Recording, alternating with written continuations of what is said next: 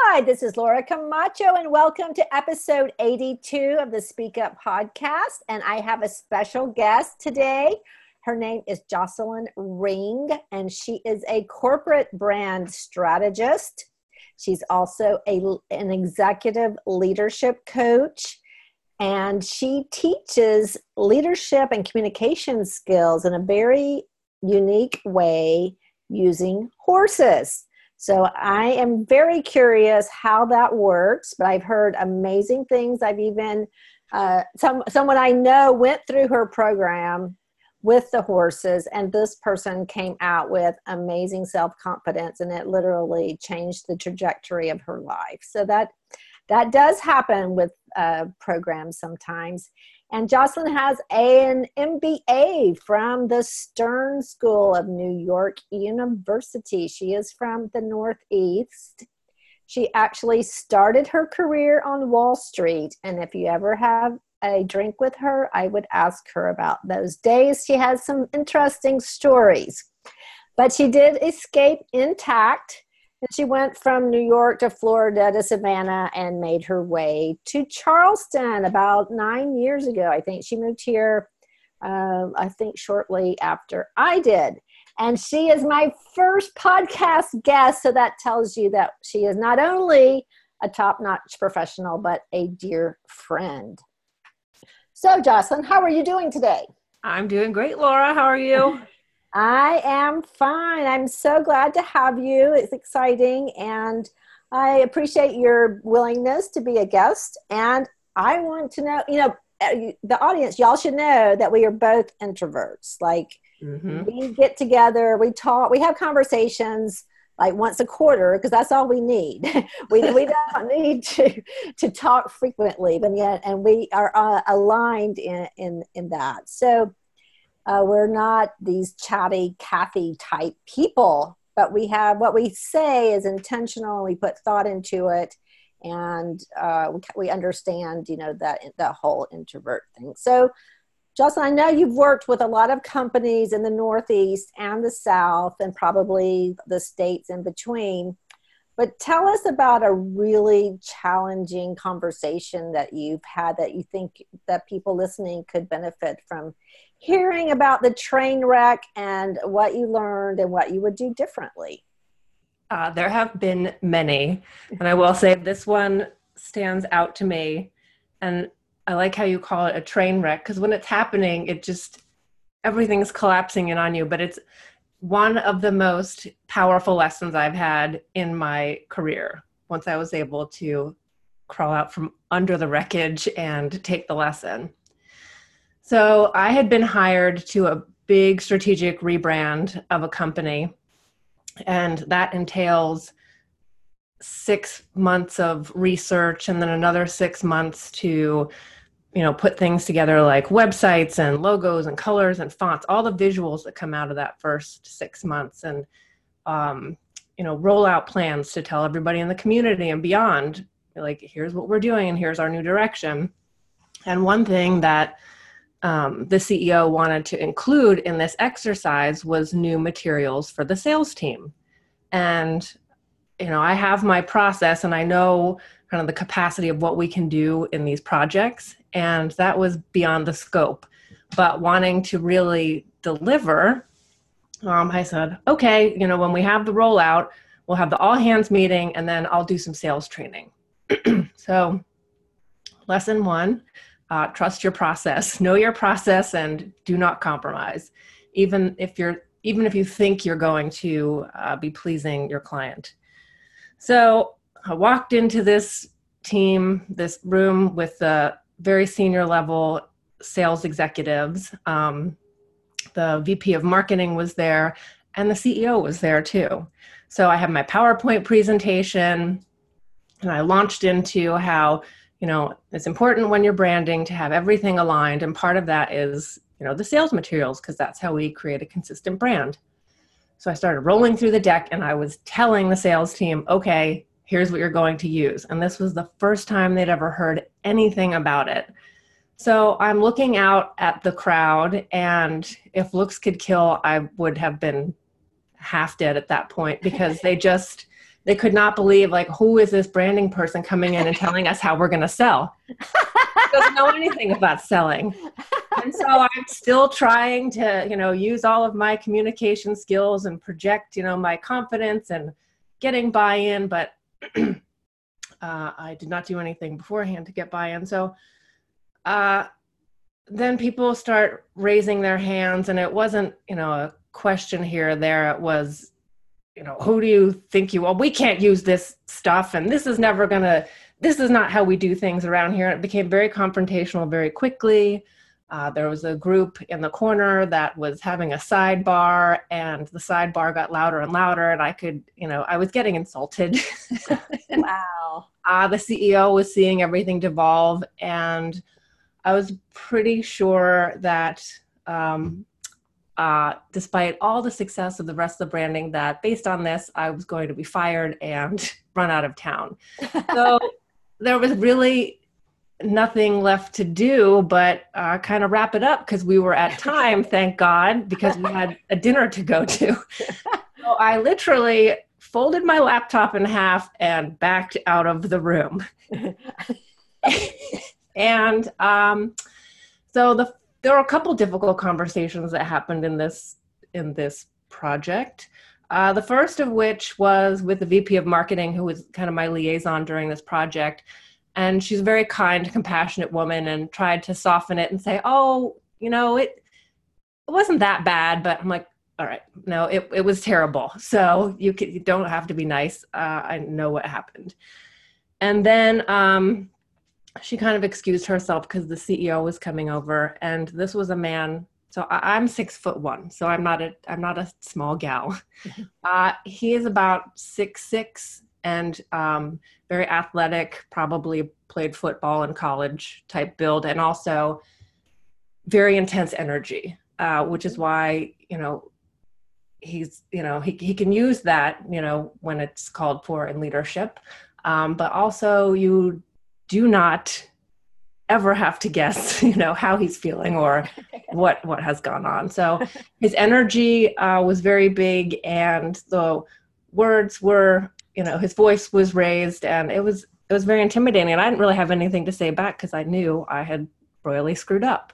So um, that that difficult conversation my part of it was just to be on the, the receiving end and i knew it wasn't really time to try to defend myself or explain away what had happened. But what was he saying to you? Um, just that I lost control of the room and um, I should have better, you know, maybe I should have done something in the process to, you know, prepare the sales team, which is which is all true. Mm-hmm. But uh, I was also not allowed. I was not given the latitude to do that before. So it was it was one of those where it was really difficult because I I wanted to defend myself, but you know, being in the kind of provider to the client relationship, I just I kind of had to take it, and um, it was unfortunate because all the other goodness of the day of this rollout was just completely demolished. wow, that must have been so painful. Yes. It yes. hurts to hear about it. But how did you, what did you do next? So, um, I skipped the dinner. There was no way I could show up because I was just emotionally drained. And to try to show up when I had really felt that I did not have any goodwill at that point. um, so I, you know, I took what he said and, you know, just said, okay, let let me just think and regroup on this. Mm-hmm. And I did say, I don't think we're dead in the water. You know, I know the importance of you know this relationship with the sales team, and let me just let me just think. So I think that's an important thing in difficult conversations too. Is sometimes when you're in this situation, don't feel like you have to resolve it at that moment. It's perfectly fine. Take a time out so that you can just pull yourself back together because it's when it's very emotionally charged you can't your logic and reasoning kind of gets. Oh yes, when under stress, the brain yes. literally shuts down, especially yes. the executive function of the brain. So of course, and then of course you you have. It seems like looking, you know, hearing about this, that you have 95% of the project is great. Yes. There's this 5% that didn't go well, but yeah. mostly it's a missing communication piece, yeah. not the work itself. Yeah.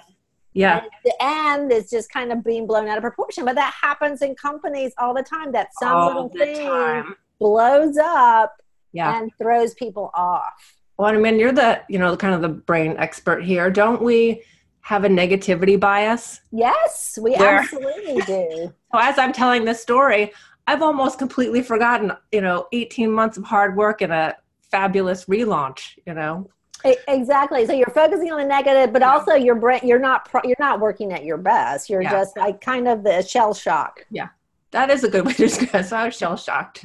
so I went home and, um, I think honestly, I just I went to bed that night because I'm like, there's nothing I can do now. A good night's sleep will help this. so then, when I woke up in the morning, I realized, you know, what I alluded to a little bit earlier is that I knew my process. I knew we weren't going to be able to do this properly, but I said yes anyway because I wanted to really over deliver. So, my first difficult conversation was back to the CEO to acknowledge that yes, that was a terrible meeting. Um, we probably did take a few steps back, you know, with my trust with the sales team. Um, so I said, um, what if I could go back to the sales team? Could you arrange a meeting where you're not there, it's just me, and I go back and I say, is it possible for us to start over? Like let's let's forget that meeting and the sales pre, you know the the materials I tried to create on my own. That was not the right way to do it. Let's have a meeting where we get together and you tell me what you need and we can go forward and co-create.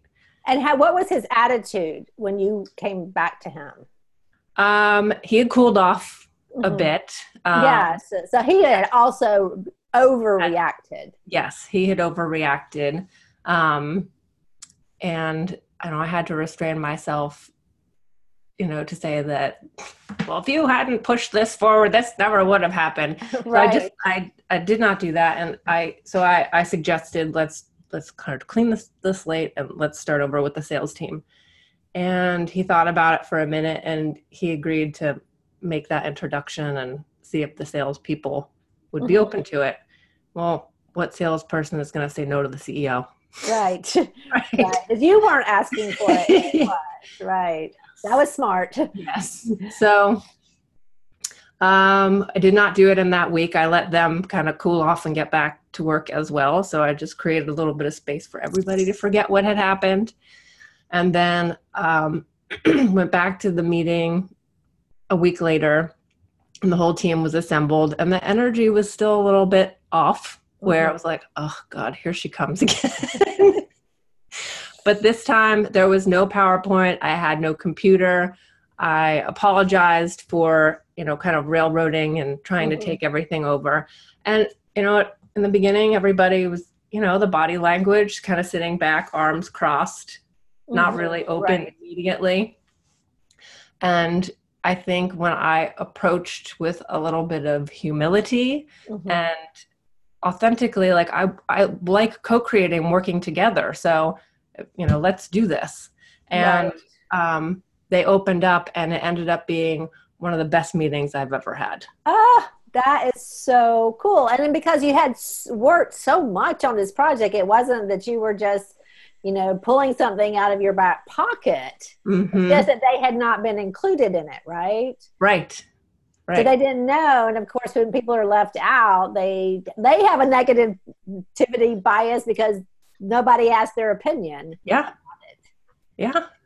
Wow. Well, thank you for sharing that. Wow. That is so powerful. It just shows, I mean, you, showed a lot of courage to go back. Of course, what choice do you have? I mean, that's a, be, being in business is not for wimps. And, it is not, it is not for wimps. And, you know, sometimes things are going to work and sometimes they're not going to. So, Yes, exactly. And I think what holds some people back is that they they're like I can imagine somebody hearing this and thinking, oh my god i would i will do whatever it takes to avoid being Yes. put in that situation Yes. but when you play at the big in the bigger leagues you have to you know that happens people get angry people overreact things happen and you have to just take it like you couldn't you could have started arguing with the guy but it just would have made it worse Worse. right hmm No, you just, there are times where you just have to be open to receiving the negative feedback, you know, and yes just listening. And, you know, there were there were a lot of you know I had to be empathetic to him because it was probably a, a reflection on him as well. yeah Right? I hired this consultant and look at look at what happened. yeah he's fear, feeling that is making him look bad too Bad, exactly. but um, Right. And and so I think it's so important to have those moments and to be able to recover from them because now whenever I'm going into a meeting I'm like, "Oh yeah, remember that one? I survived that." yes they say pain is a great teacher or it can be yes. Well, thank you so much for sharing that. I know that uh, m- brings back probably a lot of memories, but it did end well. Uh, d- do you have another conversation that you could share with our listeners that that had a big impact on your life, or or something how um, in personal or professional? Because my one of my uh, themes is that that's how life happens. I mean, you have a certain conversation, and the next thing you know, you're married to somebody, and you can have another conversation, and you're no longer married to that person. Or, you know, in a ba- in a baseball game, and the player gets out, he's not really out until the umpire says he is out. So words and conversations, you know, have so much uh, impact on our um, lives is really i say that you're the sum of your or the product of your conversations. Hmm if you can't think of them why don't you tell us the orange juice story? Well, I, I'll I'll say I'll say that um, it was it was a difficult conversation when I decided, born and bred in New Jersey, living Right. in New York, and I just I'd I'd had enough, and I wanted a different life than New York City provided. So having to Wait, tell, let me interject though for a minute because you were in manhattan in a way you were living the dream i mean working on wall street living in manhattan i Mhm. mean for us you know ignorant people down in the south you know according to the stereotype that's like those are the people that really know the sophisticated new yorkers so yeah. I will say I will say it's an incredibly fun place to live in your 20s and 30s. I mean, there's just so much that you can do, and it's exciting and fast paced. But I wanted to be able to ride horses, so oh yes hard to have your horse in the city and try to balance all that. So I had to tell friends and family, um, "I'm moving." Oh, that's great! Are you, you know, getting a new apartment in the city? Uh, no, I am picking up and moving to Florida. Wow and you're not retired right you're, that was, that was what people asked. So they're like, oh, that's where people go to retire. I'm like, yeah, people from up here, but I'm just like lopping 30 years out of that and contracting it down. so, I mean, at the time when people live in that area, and especially on the island of Manhattan, it's like if one of the islanders decides to venture off, it's almost like flat earth. Like you can't you can't survive anywhere else. What's going to happen to you? oh, wow. so I, it was difficult, you know, to talk to, you know, people that I had worked with and friends and family, especially. But And, and was it that you were feeling like they were disapproving of your decision and not supportive? Was that? I mean, I think I think you know we're we're all very close, so right. to put that distance is kind of like, well, how's this going to work? You know, you're not you're not here, you're not around anymore, and I was going to miss them, but I just I couldn't I could not live there anymore. So that was that was a difficult conversation, but you never know where life is going to take you. So it took me to Florida because I had a horse and I wanted to be able to ride. And then one job took me to Savannah. And living when I was living in Savannah, I met my husband here in Charleston. So had I not had, you know, that conversation to tell everybody I have to go, which it was hard, Mhm. I wouldn't have met my husband. Oh, Oh, that's so sweet. Well, that, that's that's a great that's a a great story of of a conversation where you have to break other people's expectations for Yeah. you. Yeah. And you know, we some of us more than others, you know, we want to fit in. We have our tribes, our families, our groups. And then when you're going to do something like move to Florida from Manhattan, it's definitely breaking the the tradition, the custom, the pattern, and it is hard. And and again, there are people who don't, you know, whatever their version of moving to Florida is, they don't make the change because they fear that reaction from people and they think well if these Mhm. people don't approve don't support me then it must not be the right decision Right. that's where you need that interior confidence to just you know i this is what i have to do and, and i think it's beautiful that your love of horses has come full circle in your life and brought you to florida and then now you're in charleston and now you're using horses to Mhm. teach people leadership and communication can you tell us before we wrap up you know just a little bit about how that works i think it's fascinating It is fascinating. So, you know, be, being around horses since I was four years old, I've always just known the power of the horse human connection and just what it's like to be around them. It's always been very calming and very grounding for me. So, what we can learn from horses is that they have um, an incredible ability to just perceive what's happening around them, you know, because they have to for survival. So, they're able to pick up on kind of our energy and what's happening with us and it's a very. They have intuition or It's like intuition. maybe it's a perception it's a perception and a, and a sensory like they can they can perceive when somebody's outside is not matching the inside so if you ever gone into a meeting or um, had someone come into a room and they might have a smile on their face but inside they might be thinking i don't want to be here i can't stand these people Oh, I've been that person. Absolutely. so so you know you can't really fake it till you make it there's an incongruence there between your energy and what you're putting on your face exactly. people you know we kind of have that bs radar so we might pick up on it and you might feel a little bit uncomfortable around that person or Without Um, really knowing why. Without knowing why. you get a negative vibe and you think, yes. know, just and you can't figure it out. And then your logic and your emotion are trying to figure out like why am i feeling like this? What's happening? Or you know you might just completely dismiss it because you don't tune into that sense that Right. you have. So the horses have that times a thousand. So wow. they can tell when that's happening for someone. And then um, as a facilitator i can ask questions about what's happening for them and they can figure out you know if they're kind of stuck in a logic loop about something or um, if they're just not feeling quite right. And they can tune into more of their sensory. And it also helps people um, really get clear on who they are and their strengths and get very confident like the woman that you spoke about earlier so the horses Right. reflect things back to them and mm-hmm. then as a facilitator i can help pull that forward and then they have these ahas and insights and they walk away with a Right, new like like the transformation, literal, you know, before Yes. and after, and I didn't know what had happened, but I saw this huge difference in her. Yeah.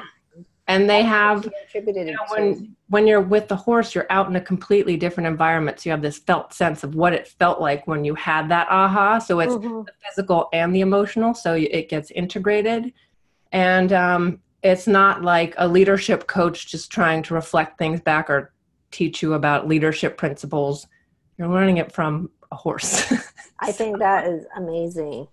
Wow. Well, thank you so much for sharing that. And just before we say goodbye, you know, I'm all about communication, and I believe communication is a tool that anybody can use to make their lives better, the lives of other people better. And I know you're good at visual communication, strategic communication. I mean, you have a different strength set.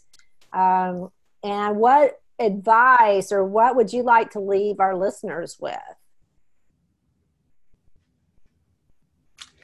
I think that I would say know your strongest communication style Mhm. and don't think that you have to communicate in a way that you think is associated with success. If you're a prolific writer, then express yourself through words. If you're visual like that I that like that I am, draw a quick doodle to illustrate your thoughts. If you're somebody who is a slower processor, be comfortable with saying I don't know and getting back to somebody till you feel like you can, um, you know, pull your thoughts together. If you're great on the fly, then be that very improvisational answer questions immediately. But just don't try to be what you're not. Find that oh, i love that. I, I think that so many times especially like the communication mm, knowledge or that the way communication used to be taught was trying to make everybody into this oversized boisterous charismatic yes. in the sense of ex- flaming extrovert yes. and you know first of all it's inauthentic for some right. of us and yep. and it is exhausting to even try to do that but it's not going to succeed because it's not really you if that's not you exactly. so anyway well thank you so much i appreciate this thank and uh, we will catch you on another time. But thank you so much for coming on. I really appreciate it. I know our listeners are going to, oh, before, oh, one more thing. How can people get in touch with you? Like if they want to uh, try the horse program or talk yes. to you about strategic branding. So um, you can come visit my website, which is theringeffect.com, or you can also get in touch with me on LinkedIn. Just search for Jocelyn Ring and you can find me there and we can get in touch. All right. And you can always ask me and I will tell you. Exactly. All right. That's it for today. Thank you. Bye bye.